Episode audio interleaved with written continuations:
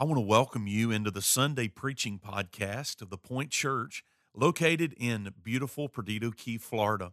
I'm Tim Coleman, the senior pastor, and we believe strongly in the expositional preaching of God's Word that builds our faith and grows us up in Christ. I'm glad you're either downloading the sermon or listening live to our service, and I pray that this message is a help to you on your journey of faith. Now, join me as we get to the point. I want you to grab your Bible and I want you to find the book of Hebrews, chapter 7. I need to preach quickly today, uh, maybe a little bit too long in the first service, about 40 minutes, I guess. I've got Samba over here with a stopwatch, and so uh, he uh, he lets. I tell you a funny story. Uh, uh, Samba, after the service, we were talking about the length of the sermon and so forth, and and uh, I, I, picked up my phone, and someone in the first service had texted me and said, you know, just go ahead and preach as long as you want to. How many of you know that just doesn't work, right? You, you got to keep a, a, time on it. But I, I got to be honest with you, in this church, I just, in my spirit, I've been here 16 years now in this church, I just feel this love for the Bible, this love for the Word of God. And so I enjoy studying and preparing and getting in the scriptures. And when those two come together, you got to be careful about what time it is, all right? So I want you to go with me to Hebrews chapter 7 and verse 26. If you're a guest today, we've been in a journey verse by verse through the book of Hebrews. All of those sermons are online, and there's just a lot in there. It kind of builds uh, on each one. We're in this section where the writer of Hebrews says, you know, there's more I want to teach you about, but you're just not mature enough. You're just you're just not ready to receive uh, what you need to hear. He challenges them about maturing in Christ, and then he goes into this incredible section about Jesus being our high priest. I've simply entitled the message today a question Who is Jesus? Who is Jesus? The writer will show us in just a minute three things about who Jesus is. I was reading uh, this week and I did some listening about this, what is being called a born again phenomenon. Uh, the word is manifesting, manifesting. It's actually not a new word, it's a word that uh, I believe is just being repackaged into a different title I'll show you in a minute how it kind of ties into what some of you have heard to be the power of positive thinking. Uh, if you're a guest today and you've never heard of that, let me pause and just say that we certainly are for positive thinking, uh, but there's some implications of that statement that I'll tie together in just a minute. But this, this new, what is called in the New York Times article this week, a, a new born again phenomenon is this word of manifesting. Now, what is manifesting? It is bringing into your life something through attraction. Uh, let me put it this way you, you set your mind on something, you get focused on it, you get in touch with the universe, and then you actually bring it into your life. Uh, there's a lady, a writer for the New York Times. Her name uh, is Ruth La Ferla. She wrote an article on the 23rd of January about the power of positive thinking reborn, and it has a subtitle of A New Generation is Manifesting in the Name of Wellness. And so there's a new generation, this new movement, if you will, even using words like the gospel of manifesting, being born again into manifesting, that is all about thinking your way uh, into wellness. And in this article, there's a 35 year old New York designer uh, who talks about how he's all into manifesting. And, and he says in the article, uh, the, the, the best illustration is when he was nine years old, he was sitting in his bedroom. I think I said he's 35 now. He's sitting in his bedroom at nine years old, and he's sitting there and he's thinking about how much he wanted a Power Ranger flip head. And he said, I'm sitting there, that's all I could think about. It was, it's all that was on my mind. And guess what? Lo and behold, the next day, out of nowhere, his dad comes home with a Power Ranger flip head. And so he takes that little story to say that that is an illustration of thinking something into existence. As I'm reading the article, I'm certainly thinking, no, maybe your daddy just heard you talking about it, or you were bugging him with it, you know, uh, as something that you really wanted to have. And so he went out and got it for you. But he tried to use that story to say that he manifested this thing uh, right into his life. And so, this manifesting that is going on, it, it, is, it is a phenomenon among young people. Uh, teenagers in their 20s on into their 20s are getting into this. It's a growing thing. As a matter of fact, the article said that the goal of this is that this would be a common phenomenon in our country, that they would enlist and recruit more and more people who would join in with manifesting.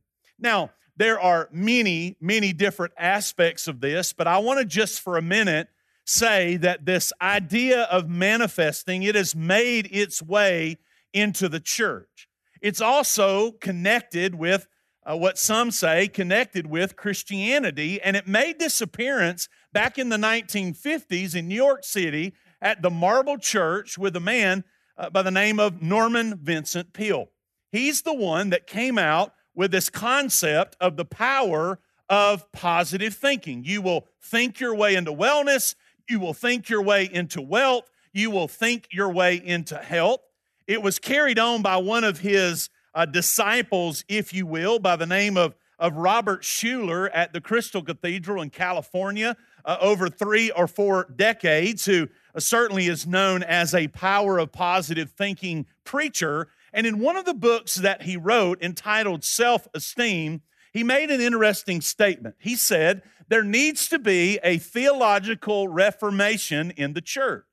And when I read that, I thought, man, I thought the Reformation happened 400 years ago uh, when Martin Luther nailed the 95 Theses to the door of the church at Wittenberg.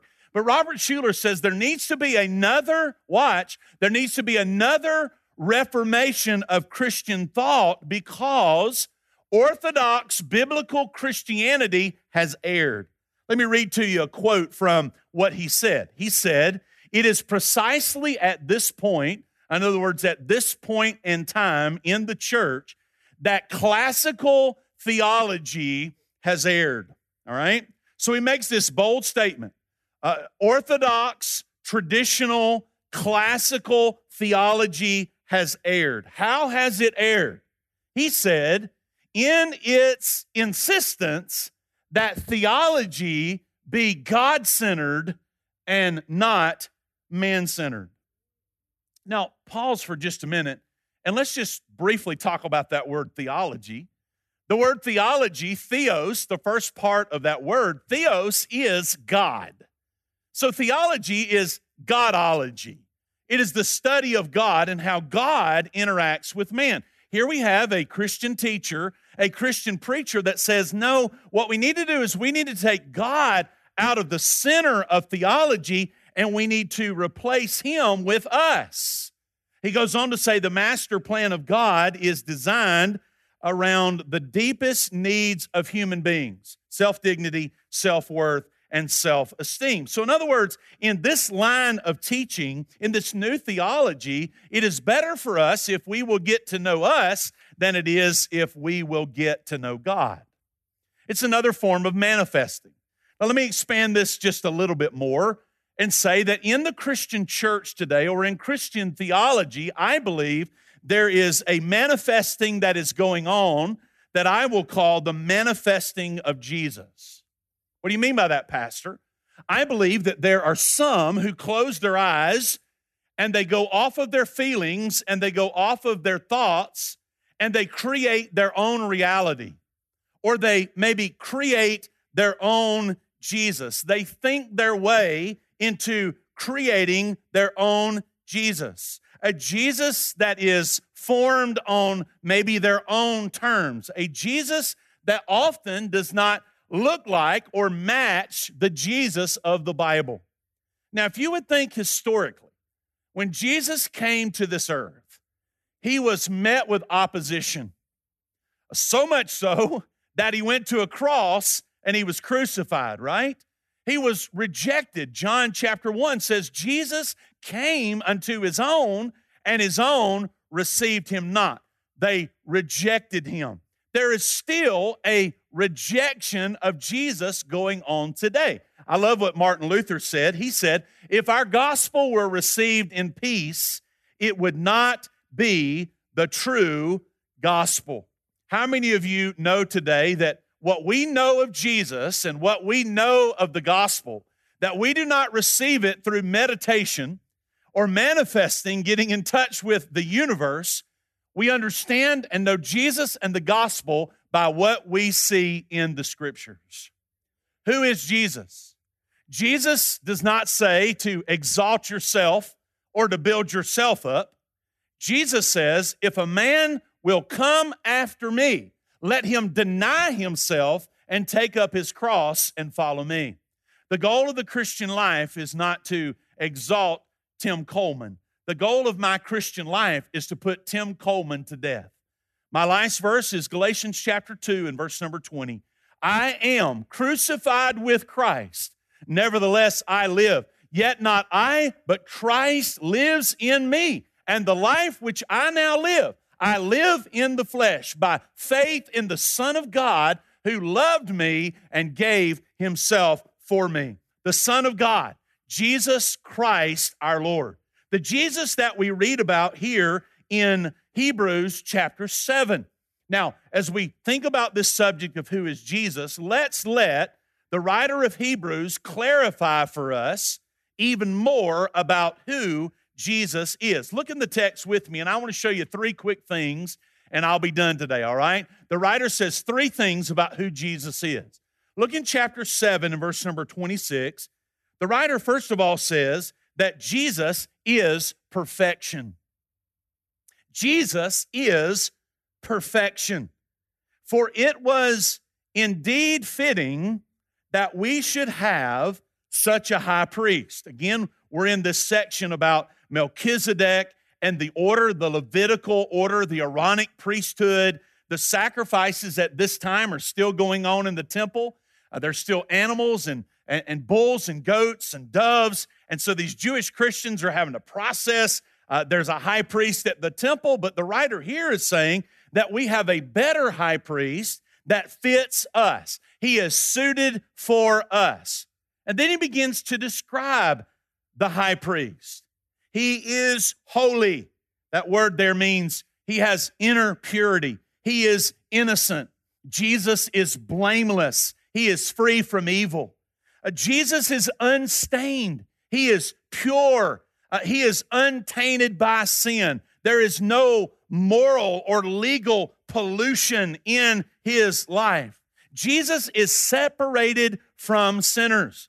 Now, the question there is uh, to kind of twofold. Some would say that that phrase means that Jesus has already ascended back to heaven. We'll see that in chapter 8 in just a minute. He's seated at the right hand of the Father. So, yes, he's separated from sinners in that he is in heaven. But most scholars believe that phrase means that Jesus, the God man, he came to this earth and he took on human flesh 100% man, 100% God. And in his flesh, Hebrews earlier told us that he was tempted in all points, like we are, yet without, what's the word? Yet without without sin. So Jesus was among us, he was with us, he lived with us. But how many of you know there was something different about him?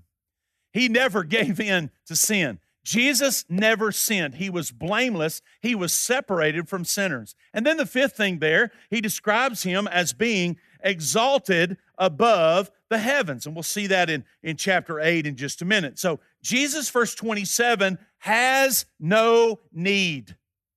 This is so good. Don't just read this and pass over it. Church, hear me today. Our Savior and our Lord is not needy. He's not needy. He has no needs. I would even remind you today that, that He chooses us, He chooses to use us, but He doesn't need us. How many of you know we need Him? We need Him. Jesus has no need.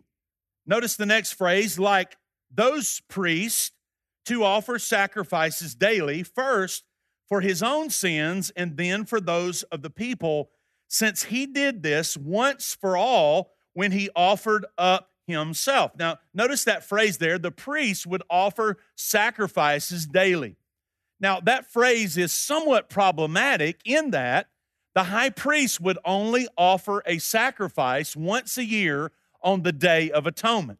It was the only time he would go into the Holy of Holies.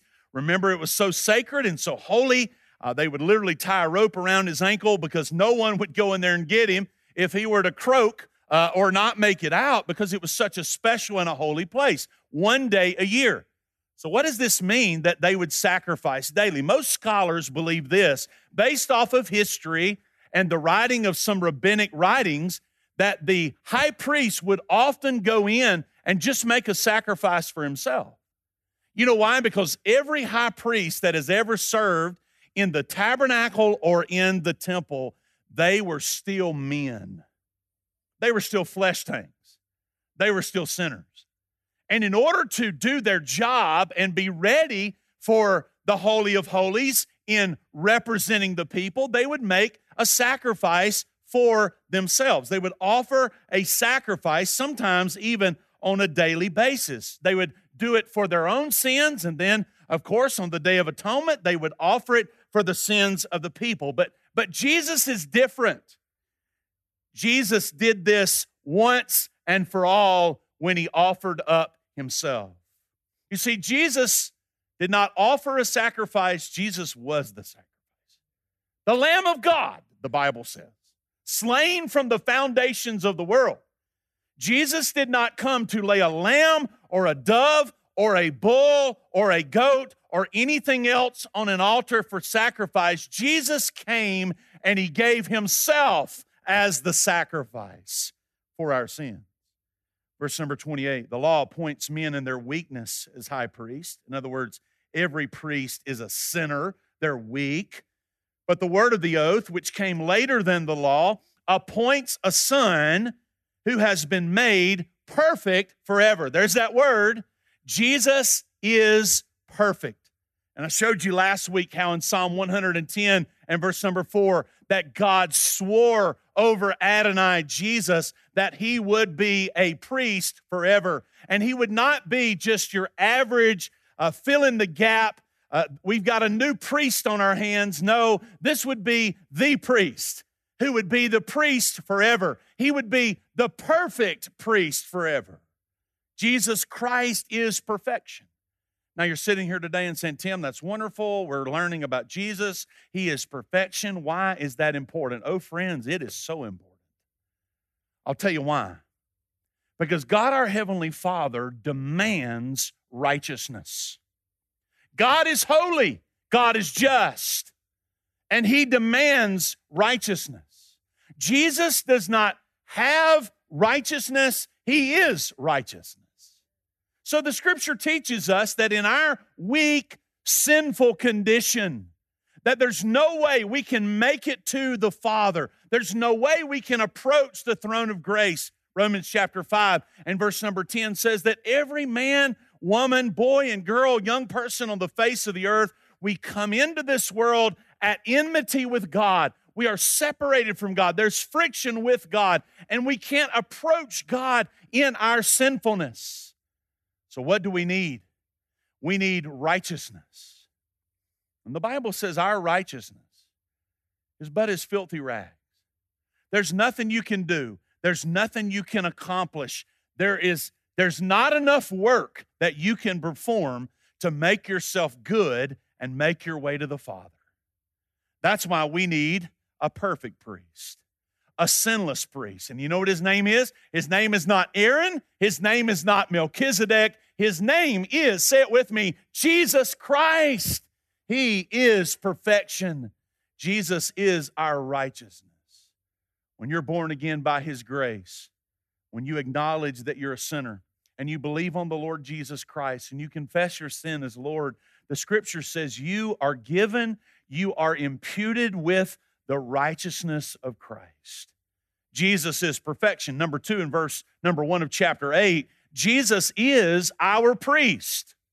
Jesus is our priest. Now, he says in verse number one, the point in saying all of this, and then he begins to give a summary. Now, I want to hit a pause button for just a second, And I want to remind you that the audience that receives this sermon, uh, Hebrews is considered a sermon. That's what it's called in its literature, in its format. Uh, uh, imagine a group of people like this getting together and someone brings this sermon. Uh, who's in the audience? Well, everybody in the audience is a Jewish Christian. Uh, they have believed on Jesus as the Messiah. And, and with that, they have all of the history in their family. They have a practice from birth uh, until where they're at of, of the sacrificial system. Again, it's still going on in the temple. They've got family that that have not believed on the Messiah, so they have pressure on them. And I think we need to pause for just a minute and kind of put ourselves in that room and talk about these Jewish Christians who have put their faith and trust in a Jewish Jesus. Now, I was uh, going through my library the other day and I was looking at the different books and, and just uh, looking for titles that were related to Jesus and who Jesus is.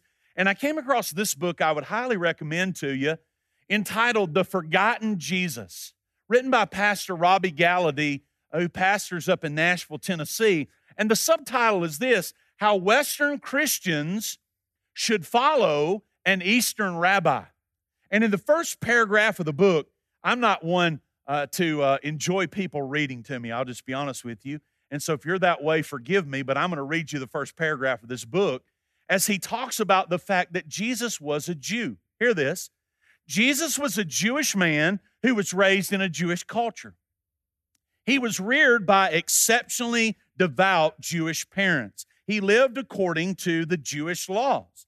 He was circumcised on the eighth day. He attended the synagogue on the Sabbath.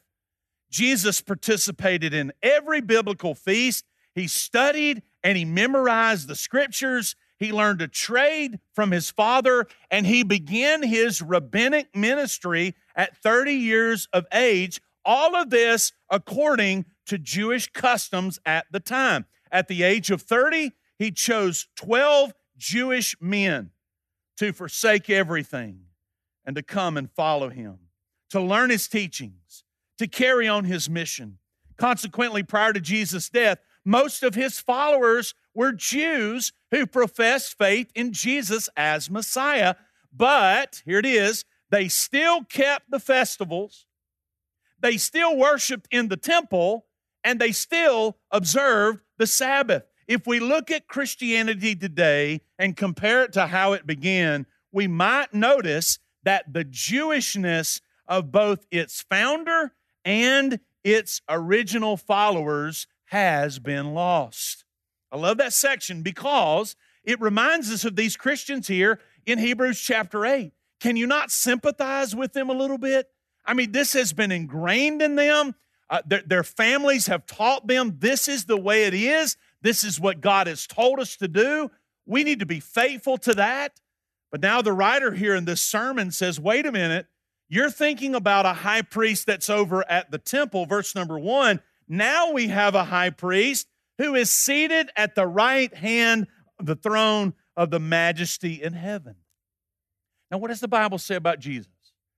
After he rose from the grave the third day, 40 days later, he ascended back into heaven. And when he ascended back into heaven, what position did he assume? He sat down at the right hand of the Father. Now, this is so good, don't miss this.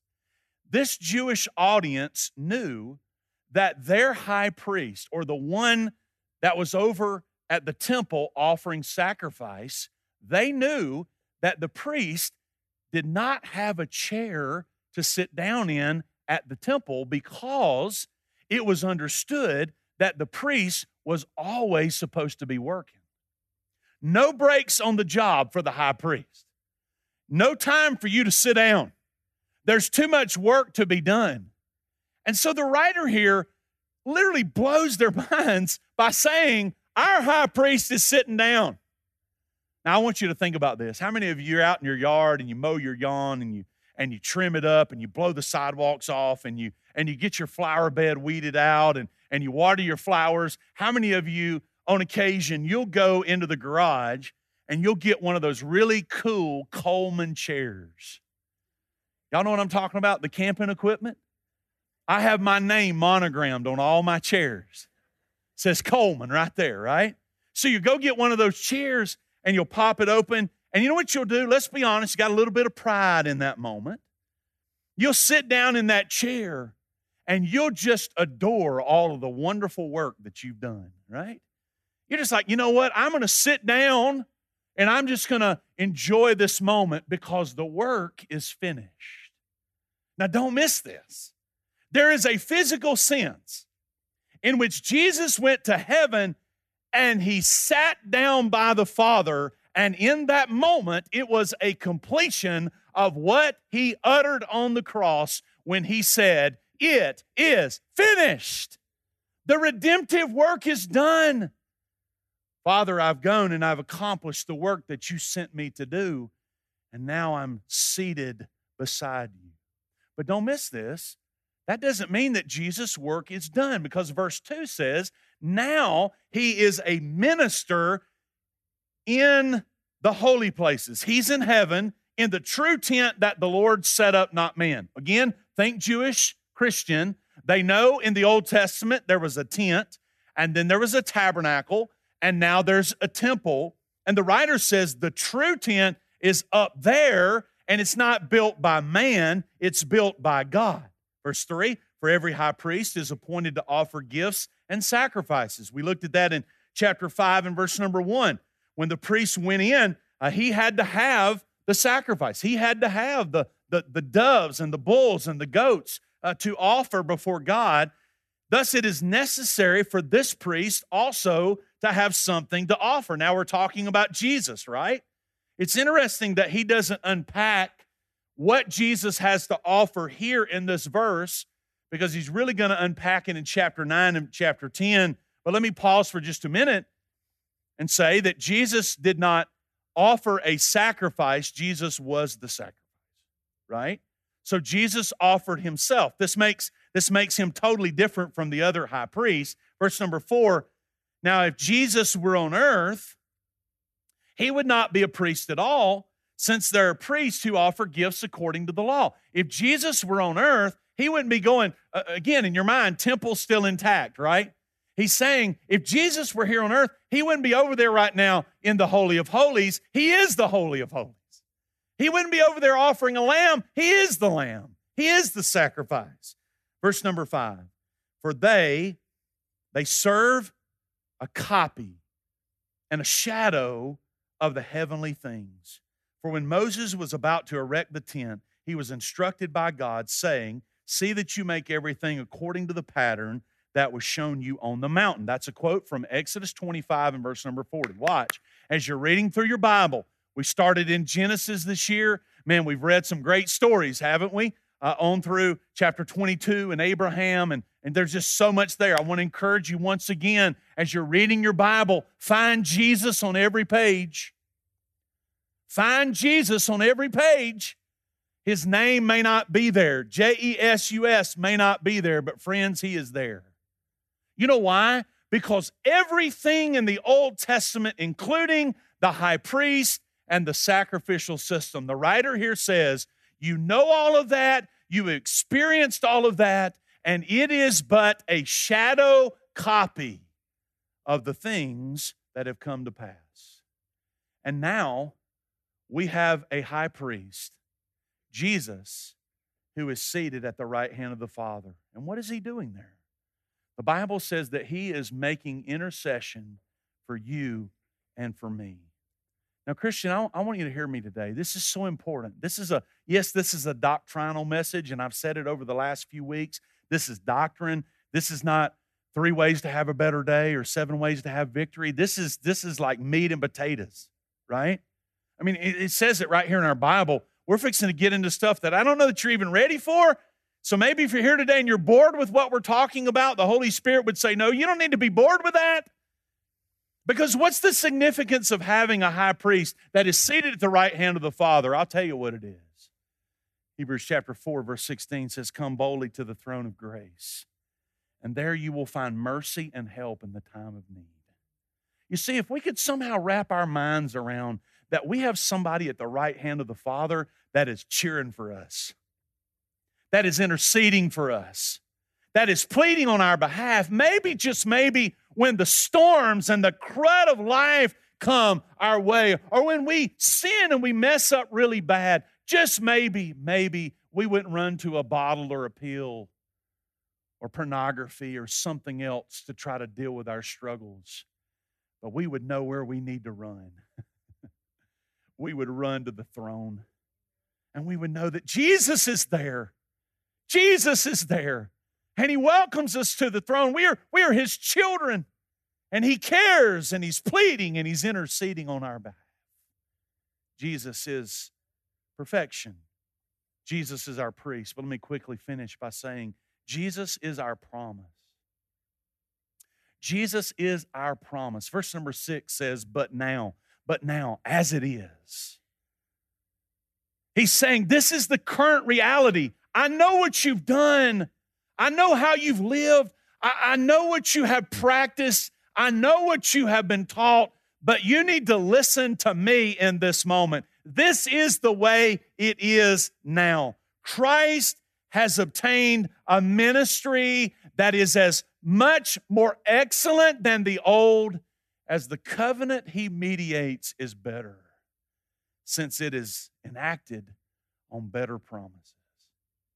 Now, can we pause for just a minute and just have a little bit of a, a shout it down celebration fit for just a moment? Is there anybody in the room that would just pause with me and rejoice that we do not have to make a pilgrimage? I mean, come on, parents. These kids up here got ants in their pants and they're, you know, some of you parents are just worried sick that little Johnny or Susie wasn't going to stand still, right? I mean, can you imagine my mom is sitting over here? She lost me one time at Cape Canaveral. When I was five years old, they lost me. And to their disappointment, they later found me. Can you imagine the pilgrimages and your kids wandering off and where did they go? And oh my goodness, and all these people. And you got to have a lamb and you got to have a sacrifice. Where are we going to stay? What are we going to eat? In that day and time, where are we going to get water? Water was such a valuable commodity. You didn't know where you were going to get it from. You, you, were, you were praying and begging God that you would find mercy from someone who would share water. And then you've got to go through all that sacrifice and the and the pomp and circumstance of everything that happened. Is there anybody in the room today that we can just kind of exhale and say, Thank God we don't have to do all that? You know why? Because we're not under the old covenant. I can eat shrimp.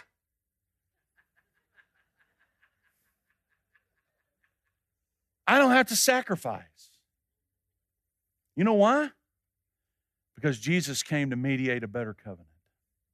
I want you to hear me for just a minute. We needed Jesus to mediate for us in our relationship with the Father. What does a mediator do? A mediator steps in into a dispute. A mediator steps into division and he brings two parties together. And that's exactly what happened for me when I was 13 years old, when I realized that I was a sinner, that I was lost without Christ. And Jesus, by his grace and his mercy, he made my relationship with God the Father right.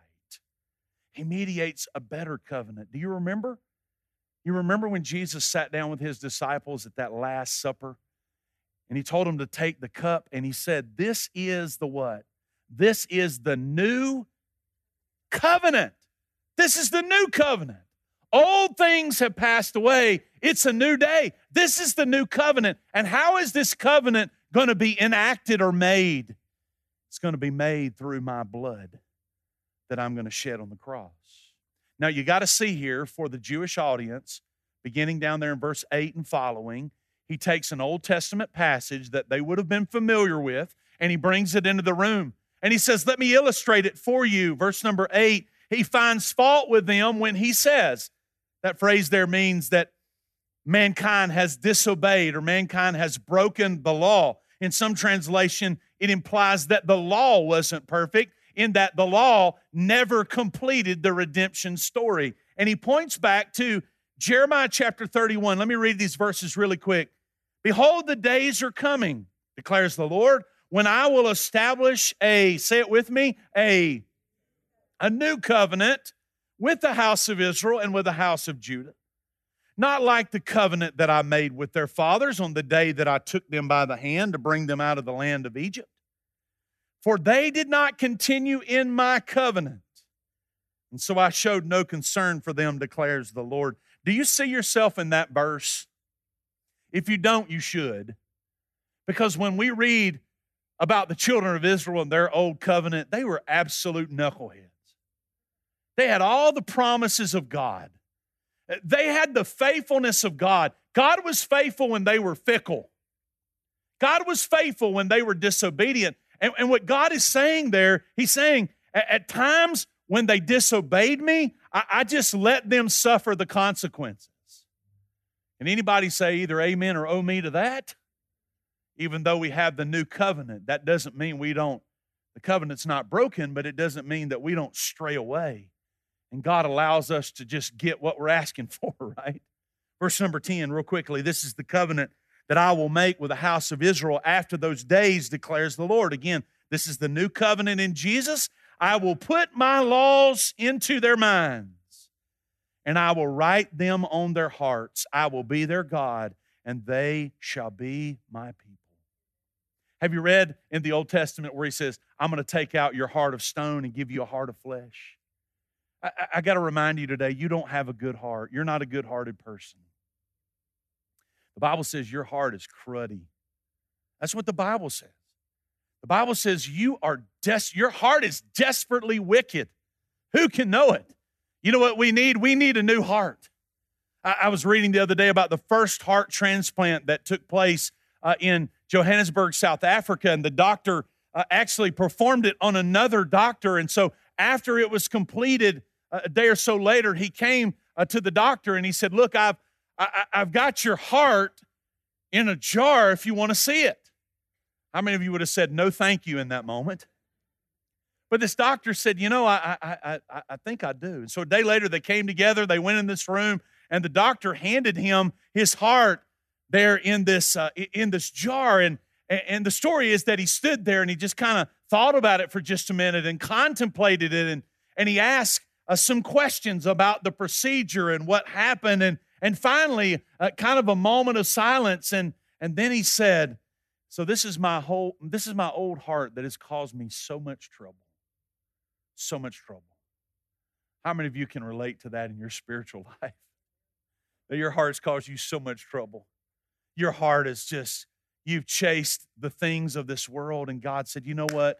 With my people, I'm going to give them a new covenant and I'm going to put my word in their heart. And it's going to guide the way they live. Let me finish verse 11. They shall not teach one, Uh, they shall not teach each one his neighbor and each one his brother, saying, Know the Lord. Again, this is a picture of the Jewish community. This is not inclusive. It's not just us. It's not just our family. It's not my brother, not my neighbor. For they shall all know me, from the least of them to the greatest. This could be Jesus' revelation at the millennial reign. It could be Jesus in eternity, or it could just be that the gospel goes out to the nations outside of the house of Israel and the house of Judah. And you and I need to celebrate today that salvation is not just for the Jew, but it's for the Gentile. Because that's who you and I are today. Oh, praise God. Praise God that the gospel made it to us. Verse 12, you ought to shout a little bit. I will be merciful toward their iniquities. I will remember their sins no more. God says, I'm going to forgive their sins. I'm going to bring forgiveness. Anybody in the room today that has experienced the sweetness of forgiveness? To know that you've been forgiven. You've been forgiven from the penalty of sin, the bondage of sin. How did that happen? It didn't happen because you turned over a new leaf or decided to be a great person. It happened because Jesus came and made a new covenant with us. He died, He shed His blood so that we could be forgiven. Verse 13, and I'll finish. In speaking of this new covenant, He makes the first one obsolete. What is becoming obsolete and growing old is ready to vanish away. Man, that's such an interesting verse. Uh, think about it. The word obsolete means becoming old. It's like some of us, right? The old it's becoming old. It's not, it's not valid. Uh, it, it's, it's lost its position. Remember last week when I talked about Christ and the law intersecting? And then he makes this interesting phrase. He says, What's happening in front of you, it's just about to vanish away. Now, I need you to get this historically. If the book of Hebrews was written in the middle 60s, let's say the year 65, they were only five years away from the ultimate destruction of the temple that has never been rebuilt. There has been no high priest, there has been no sacrifice, no blood, no bull, no goats, no doves since the year 70 when Rome invaded and wiped it off the map. So there's a prophetic word saying here, you better wake up. You better wake up. Things are about to change. You better get your eyes off of man and get your eyes on Jesus. And may I bring that word to the Point Church today that we too in 2021 need to get our eyes off of man and get our eyes on Jesus. We need to get our eyes off of our problems and get our eyes on the priest who is perfect. He's the fulfillment of the promise. What is the better promises that come with the new covenant? You know what it is. Our Lord and Savior is coming again. He's coming to this earth. And when He comes, He's not going to run to the temple for a time of sacrifice. Aren't you glad? Well, y'all sound real excited. When He comes, He is coming to be crowned the King of Kings and the Lord of Lords for all eternity. And every one of us that knows Jesus as Lord and Savior, we know Him as the perfect priest, the fulfillment of the promise of God. For all eternity, we will gather around the throne of God and sing, Worthy is the Lamb that was slain. Worthy, worthy is the Lamb. Who is Jesus? Now, hear me. Parents, we need to pray over our children. We need to pray over our grandchildren that they wouldn't fall into the trap of manifesting their own Jesus. But that you and I would teach them the ways of the Lord, that we would teach them who Jesus is, that they would know Jesus, so that when Jesus returns, they know beyond a shadow of a doubt it's not an uncertain sound. they know that when that trumpet sounds, that our Jesus is coming to take us home for all eternity. And I say, even so, come, come, Lord Jesus. And all God's people said, let's pray together. Who is Jesus? If you were to